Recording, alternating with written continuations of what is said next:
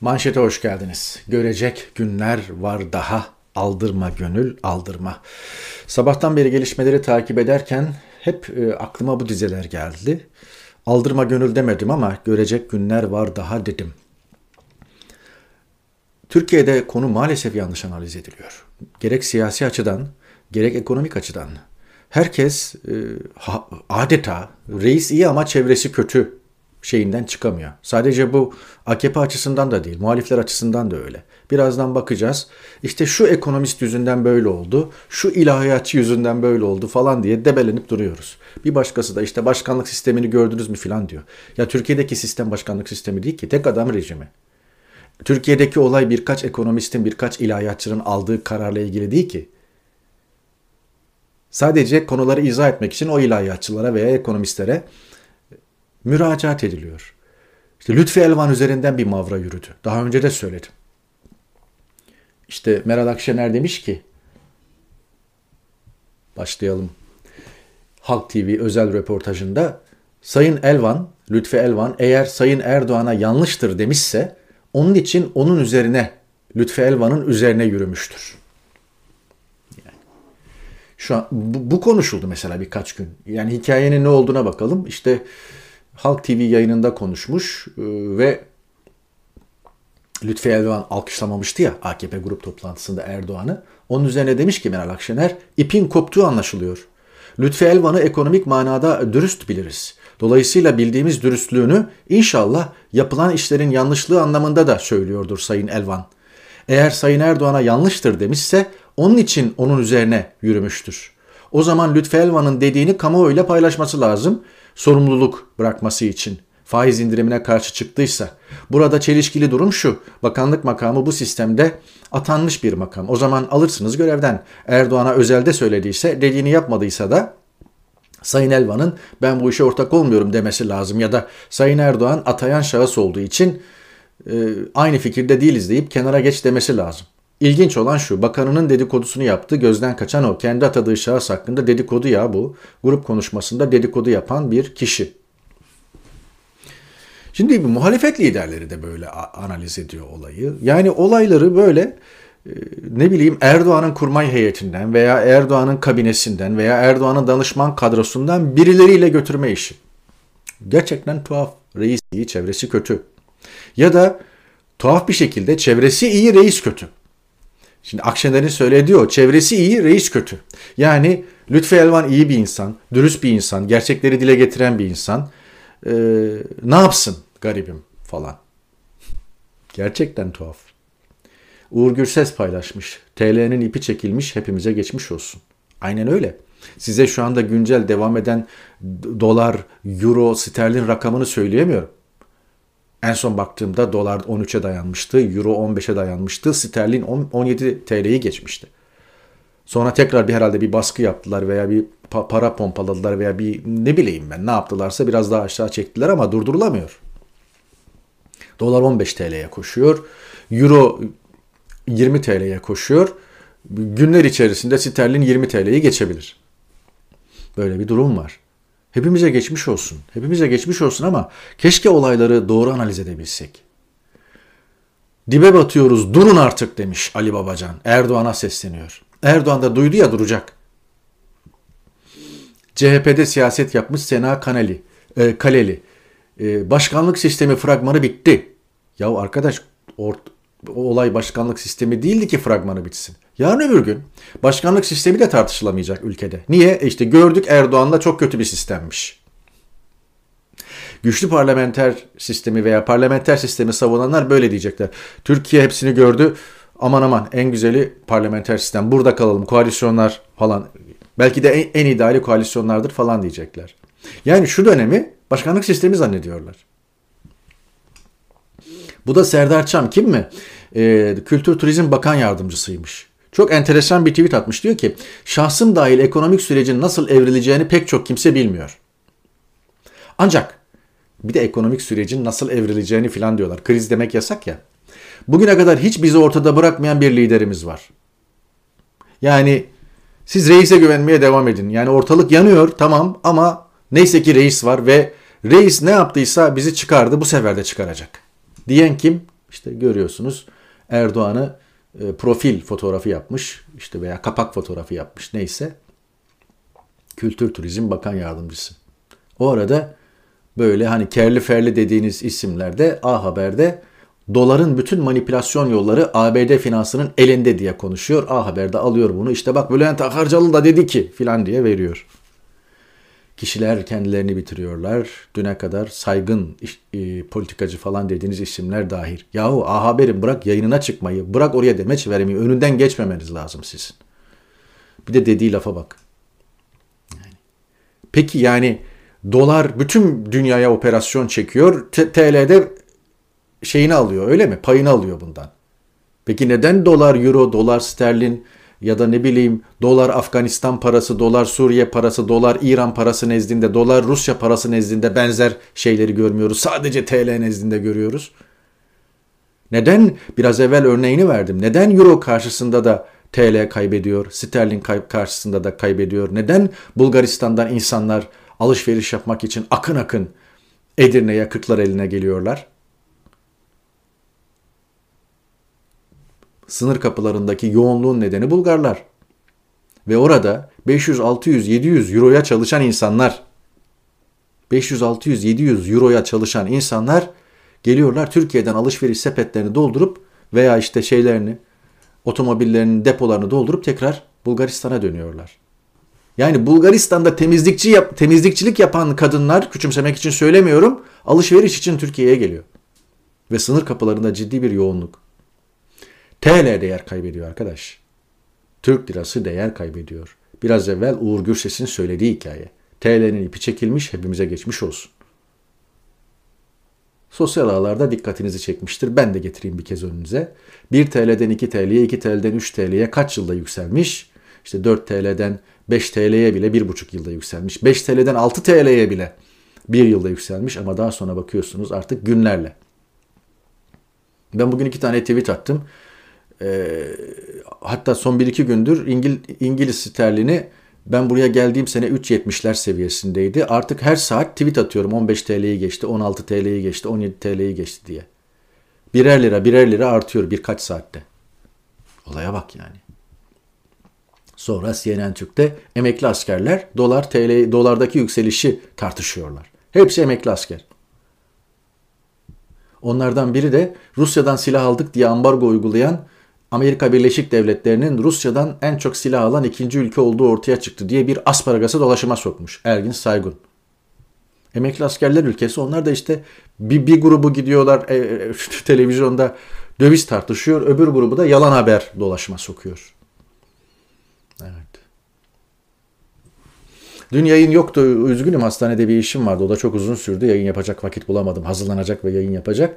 Fakat bunu konuşmak isterdim. Tabii eskide artık kimse boji ve işte bu hmm, ne bileyim köpek pisliği hikayesi onu konuşmuyor ama e, bu e, grafik hoşuma gitti.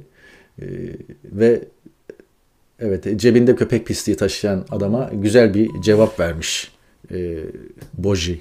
Evet. O arada dünkü CHP İkinci Dünya Savaşı, dün de demeyeyim yani e, babalarımız, annelerimiz bile hayatta değildi ya o yıllarda. İkinci Dünya Savaşı'nda karneli yıllar üzerinden falan e, şeye CHP'ye falan yükleniyorlar ya işte şu an hemen her üründe sadece ekmekte falan değil hemen her üründe üründe karne söz konusu işte şekerde, unda. Un satışlarımız bir adetle sınırlıdır demiş tarım kredi kooperatifleri. Burada da işte şeker satışlarımız bir adetle sınırlı. Evet. Gelinen nokta bu. Şimdi un satışlarınız bir adetle sınırlı olan şurada iki cümle söyleyeyim. Özellikle karneli döneme atıfla alakalı. O dönem 2. Dünya Savaşı yılları. Ayrıca bir ürünü karneyle alıyorsanız yani diyelim ki siz 4 kişilik bir ailesiniz, 5 kişilik bir ailesiniz. Her gün 5 ekmek alma hakkınız var veya 4 ekmek hakkınız var. Karneyi götürüyorsunuz. Hakkınızın karşısına bir işaret konuluyor veya imzalanıyor veya mühür basılıyor nasıl oluyorsa. Dolayısıyla o kadar. Yani bu savaş yıllarında o kıtlık, o sıkıntılı yıllarda gene güzel bir şey. Övmek için söylemiyorum. Her şeyi 1940'lı 45'li yılların koşullarıyla değerlendirmek gerekiyor. Gene o yıllarda Türkiye savaşa girmemiş ki İsmet İnönü'nün çok önemli bir başarısıdır. O yönüyle politik dehadır. Ve yani ülkeyi savaşa sokmaması çok önemli bir olaydır. Girseydi o savaşa Türkiye diye bir ülke kalmayabilirdi. Her neyse içeride de işte bir takım tedbirler e, uygulanıyor. Askerlik süresi 4 seneye kadar çıkmış. Bütün gençler askere alınmış vesaire falan. Yani bir yandan Kurtuluş Savaşı ve 1. Dünya Savaşı'nın yaraları sarılmaya çalışılırken bir yandan da 2. Dünya Savaşı ve etkileriyle mücadele edilmeye çalışılıyor. Dengeler götürülmeye çalışılıyor. Almanya'nın yanında mısın? Amerika İttifakı'nın yanında mısın falan. Kolay bir konu değil. Neyse o dönem siz karneyle bile ekmek alıyorsanız esasen şanslısınız. Yani neticede evinize ekmek giriyor. Sınırlı bile olsa. Şimdi korkarım ileride hemen yakın aylarda çok başka sorunlar yaşanacak. Kıtlık gibi, bir takım malları, ürünleri bulamamak gibi. Karneyle bile bulamayacağınız, işte ürünlerimiz şu kadar adetle sınırlıdır falan diye mesela o raflarda un olmayabilir. Yani bir tane almak için bile gittiğinizde olmayabilir. Şeker olmayabilir, yağ olmayabilir. Böyle bir dönem. Ve ekonomik sorunları iktidar çözebilir mi diye sormuş Metropol. %64 hayır diyor. Yani sadece %28'i iktidarın çözebileceğini düşünüyor. Ama daha vahim bir araştırma var. Peki muhalefet çözebilir mi diye sormuş. Hayır diyen %65, muhalefet de şey %55. Muhalefetin çözeceğine de inanmıyor halk. Böyle bir umutsuzluk, böyle bir ümitsizlik girdabında yürüyor. Yani şu anda kriz öyle buram buram yaşanıyor ki kim gelse çözemez gibi bir umutsuzluk var. Bu da elbette insanları stokçuluğa, bu da elbette acaba hani ben stok yaptım en azından kışı çıkaracak kadar unum, makarnam, yağım var, zeytinim var, ne bileyim bulgurum, e, fasulyem var, mercimeğim var ama sonrası. 6 ay gitti bu stoklar, 8 ay gitti ya sonra. Bunu düşünüyor insanlar kara kara ve bunun içinden bir e, çıkış da bulamıyor. Sonra işte Erdal Sağlam yazmış Cumhuriyet'te. Kulislere göre efendim Erdoğan'ı e, Cumhurbaşkanlığı Ekonomik Kurul üyesi ilahiyatçı Profesör Servet Bayındır'la eski bakan Nurettin Canik'le etkilemiş. Yani Nurettin Canikli ve Servet Bayındır yüzünden bunlar başımıza geliyormuş. Çevresi kötü ama reis iyi. Varan iki. Meral Akşener, Lütfi, Lütfi Elvan düzgün bir politikacıdır diyordu. Erdal Sağlam da bu sefer çevresi kötü e, şey e, işte bu ekonomik kurul üyeleri yapıyor her şeyi.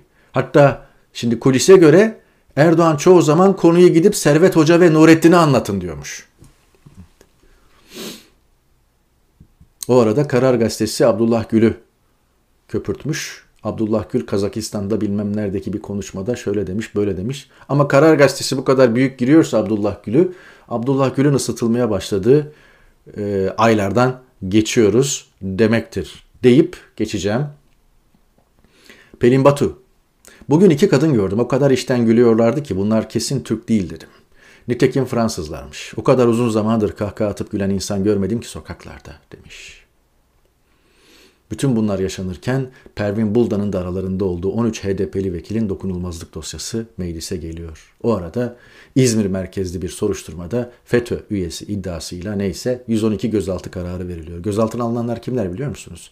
15 Temmuz'da 13-14 yaşında olan askeri okul öğrencileri 18'i doldurunca toplanıyorlar böyle. 15 Temmuz'da 13 yaşında olan çocuklar 18'i doldurunca örgüt üyeliğinden tutuklanıyor. Gözaltına alınıyor ardından tutuklanıyor. Her gün böyle operasyon var. 50, 100, 150. Bunlar yaşanıyor. Farkında mısınız? İşte onun için Ahmet Memiş demiş ki trendeki köpeğe iftira atıldı deyip ortalığı ayağa kaldıranlar binlerce insana atılan iftiralara çıt çıkarmıyor. Bir de üstüne atılan iftiraları, iftirayı atanlar aynı olduğu halde zerre sorgulamadan mutlak doğru kabul ediyor. Tuhaf demiş, tuhaf ama ya o son kelimeye katılamıyorum. Tuhaf değil. Bir Türkiye gerçeği. Kulüp dizisine ki seyretmem seyretmeyeceğim de ağlıyoruz varlık vergisinden nice insanların hakkına girmişiz. Ulen 2021, 2020, 2019, 18 milyonlar kırıldı geçirildi yahu. Hem de bir etnik azınlık, bir etnik böyle aidiyetten filan da değil. Kendi vatandaşına zulmetti devlet. Kendi yargısıyla, kendi engizisyon mahkemeleriyle ve hala da mağdur etmeye devam ediyor. Siz 1942 varlık vergisi ve üzerine çevrilen dizileri ağlamaya devam edin. Seyretmeyeceğim, seyretmem. Yeterince malumatım var. Helalleşmek ancak eşitler arasında olur diyor Eren Keskin. Avukat, hukukçu. Egemen olan ancak özür diler. Yüzleşir ve tazmin ederse anlamlıdır. Olur mu? Çok zor çok zor demiş. Ya ne kadar harika bir laf. Dakikalardır anlatmaya çalıştığım düşünceler bir tweette ancak bu kadar özet, özetlenirdi. NTV oy çokluğuyla kabul edilmiş. Konu ne? Bolu'da yabancılar için nikah ücreti 100 bin lira, suyun metrekibi 2,5 dolar.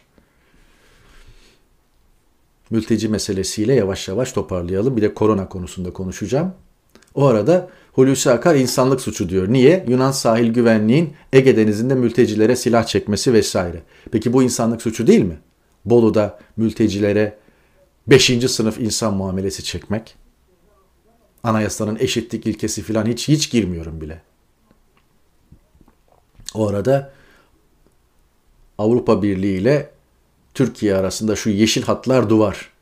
Yunanistan'la Makedonya arasına işte duvar örülmüş efendim. Litvanya, Polonya arasına vesaire. Yani Avrupa Birliği de kendi mevzuatını uyguluyor değil. İşte bu İngiltere kıyılarında tespit edilmiş, dün tespit edilmiş bir mülteci grubu.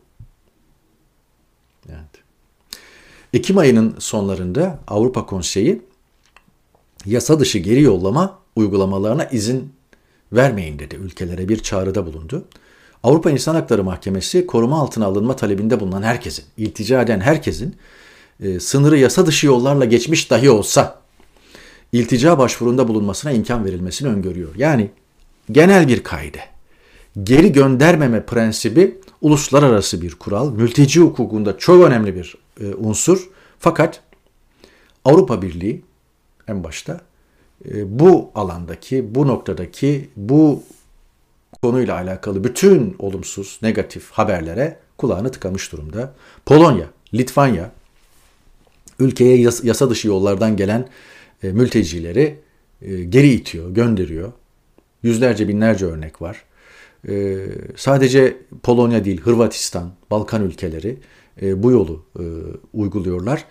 Yine Polonya ve Litvanya parlamentoları da Polonya Avrupa Birliği üyesi işte kabul ettikleri Avrupa Birliği üyelik sözleşmesi, Avrupa İnsan Hakları Sözleşmesi falan bütün bunlara aykırı bir şekilde meclislerinden çıkardıkları yasa gereği sınır muhafızlarına derhal mültecileri, göçmenleri sınır dışı etme yetkisi veriyor ve bunu uyguluyor. Çok tuhaf süreçten geçiyoruz. Ama maalesef Avrupa Birliği'nin evrensel kriterlerin, genel insan hakları teamüllerinin rağmına işler. İşte bu da yine İngiltere kıyılarına ayak basan, bottan inen mülteciler. İngiltere'de bir geri itme politikası yok takip edebildiğim kadarıyla ama Fransa'nın mültecileri serbest bırakmasına öfke var. Ama e, gerek e, İngiliz kanalında ya da işte Manş Denizi dediğimiz noktada botların geri itilmesi veya mültecilerin geri gönderilmesi, iade edilmesi gibi bir şey yok. İngiltere o kuralı, o evrensel kuralı uyguluyor. Yani bir şekilde adaya adım atmış olan insanlar geri itilmiyor, geri gönderilmiyor. Bir şekilde mülteci merkezlerinde toplanıyor veya iltica prosedürü işletiliyor. Diyelim korona gündemiyle yavaş yavaş toparlayalım. Avrupa'nın çok noktasında artık çok ciddi korona önlemleri var. Kışın gelmesiyle beraber e, korona vakaları arttı. Ben de takip edenler bilir. E, iki hafta kadar önce e, bu e, hastalığı atlattım. Yayın yapmama engel bir durum yoktu ama e, 3-4 gün baş ağrısı, ateş olmadı, tat alma, koku alma falan gibi duygularda bir şeyim olmadı. O duyularda bir sorunum olmadı. Sadece baş ağrısı oldu ve öksürük oldu hafif. Bu yayına da yansıdı çok üzgünüm. Ama yayınımı etkilemedi. 3-5 gün evde kendimizi izole ettikten sonra tekrar normal hayatımıza döndük. Bütün ahali geçirdi.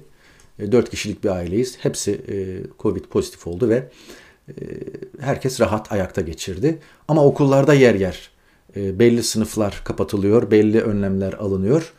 Dünya Sağlık Örgütü acil önlem alınmazsa Avrupa'da Mart ayına kadar, sadece Avrupa'da Mart ayına kadar koronavirüsten yarım milyon kişi ölebilir demiş. Bu önemli. Bir yandan da tabii aşı önemli. Her yıl bir doz aşı gerekebilir demiş Profesör Doktor Uğur Şahin.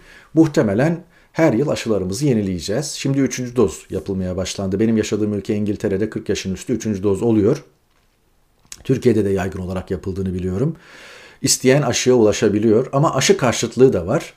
Yine e, lockdown e, yani kapanma protestoları da var. Mesela geçtiğimiz hafta sonu Avrupa'nın dört bir yanında Avusturya'da, Hırvatistan'da, Makedonya'da, İtalya'da, İsviçre'de, Kuzey İrlanda'da, Hollanda'da, Danimarka'da protestolar oldu ve bu protestolar şiddet eylemlerini de beraberinde getirdi.